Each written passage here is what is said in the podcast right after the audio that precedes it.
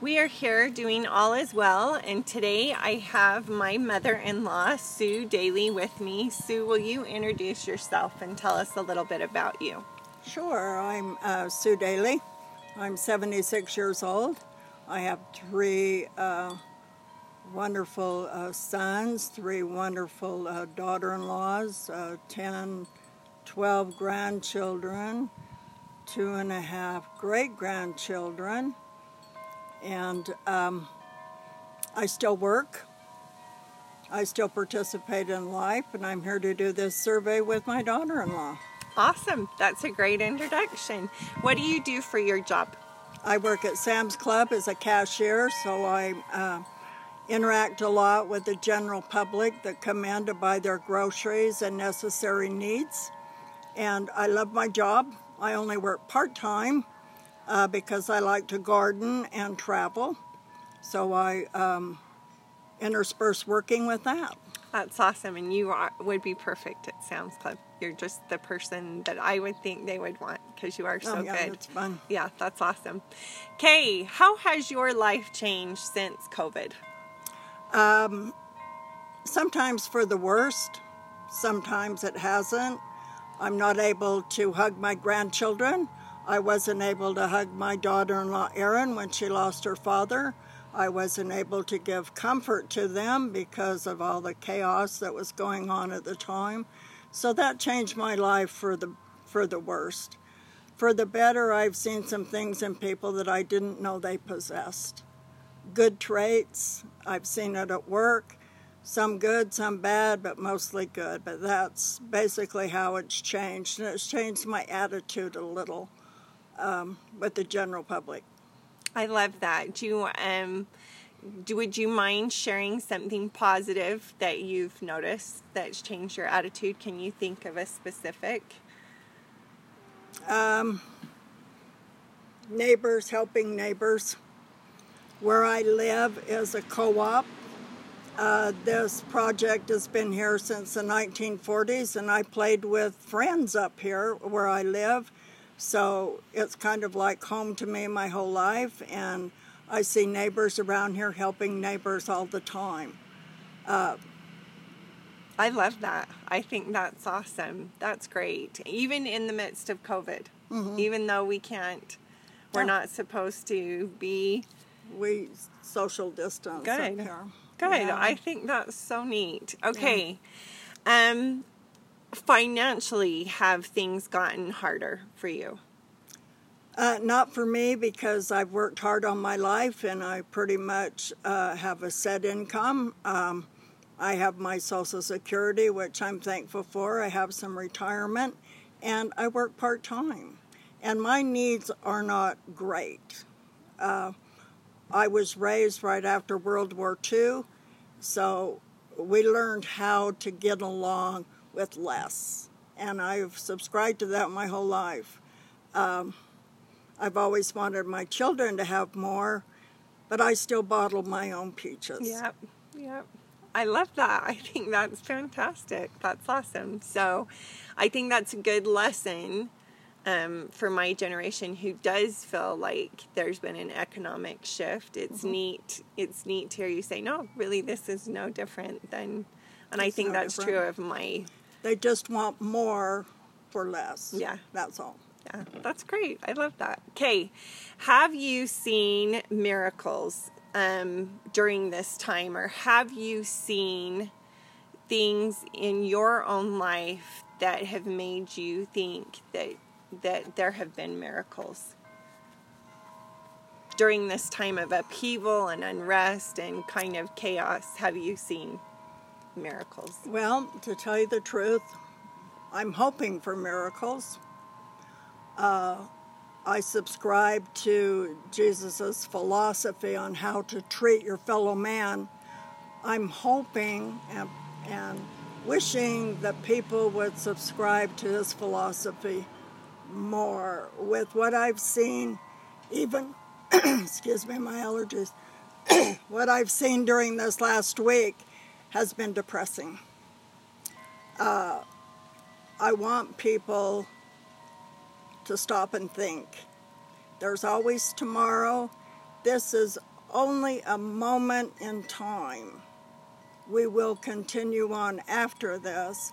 And so I'm wishing uh, the miracle I'm really hoping for, because I haven't seen any lately, is the miracle of Jesus' philosophy. Okay, and tell us a little bit about Jesus' philosophy. He loved man. Yeah. He thought uh, men were perfect, men and women were perfect. Uh, he thought we should be kind to each other. He thought we should help each other. He thought that we should forgive each other. And that's what's not happening right now. I so agree. That's really good. 70 times 7, right? And that's not 490 times. That's infinite. He means infinite. that Infinite, we, yeah. yeah. Yeah, that's what he's. They need to sus- sus- subscribe to that, his Yeah. philosophy. Yeah, Yes. I love that. That's Yeah. beautiful. So, has there been a time specifically um, during all of this unrest that you have felt peace, that you have felt an inner um, strength and kind of Jesus's philosophy that has really helped you kind of get through all of this? And would you share that with us? the peace I get is from my own inner self because um, I too love human beings. I want to be kind to them. I try to do what I can for them. I try to volunteer as much as I can. So that peace comes from inside me because I cannot tell someone else how to feel. They have to be their own judge. So my peace comes from me and From me alone. Not even from my family. It just comes from me. And where do you think you got that? Do you think, how do you think that you achieved that inner peace? Because I, I agree, we all have to find that. Just the lessons of life. Um, health issues my whole life. Um, working through problems. Uh, trying to manage problems. There's been uh, not problems, but situations in my life that I wish would have turned out differently, but they didn't. And so you continue on. You learn from it, put it on the inside, And just keep going. keep going. I love that. I have a really good friend who talked about a really hard thing she went through recently and just said for and I kept feeling, kept worrying about her and she said for about 6 months she would wake up just so distraught and so hmm. upset and so heavy. And she said finally after about 6 months she woke up one day and said I'm tired of this. I'm mm-hmm. so tired of feeling like this. I get a choice. I can either wake up mm-hmm. happy and cheerful and trust that it will all work out, or I can continue to be mean and angry and ornery at the world that it isn't the way I want. Yeah. And I so loved that lesson for me. And she said, I so wish that I could teach people that very thing that um, we get a choice every day. We get to pick and, and decide whether exactly we're going to be angry and resentful at the things that are happening to us or whether we're going to choose to still be kind. Those things that you said, be forgiving, and choose to live that and trust that it will work out, that it's making us a better person, better people who we're supposed to become, who we're supposed to Oh, yeah. be. This last week um, was the first time I have um, actually, I don't know what the word means, but actually been depressed because of what has happened. Yeah. I feel so bad for that 17 year old boy from Illinois going to Kenosha and carrying a gun and taking two lives. What happened to that young man? What happened to all of these young people who are being so influenced because of social media? Yeah. And I think we need social media because we need to keep up on life. Uh, I think it's nice to be able to hear something instantly instead of someone else's opinion of what happened Right. instead of hearing it immediately. But as society, we've got to take responsibility for what we're producing. And I actually, uh, for about a day, sat out here on the patio and thought about all of this that's happening and thought how sad we have taken this turn in life. It really does feel like just recently, doesn't it? yes, like it does. yeah, It- well, it's it's all come to a head. yeah. It's- it's that's a better way to say it. to a, uh compilation of everything that's taken place um, these last three, four years, five years, uh, something. Um, I think since, and I don't like to get political, but I think since President Obama was elected,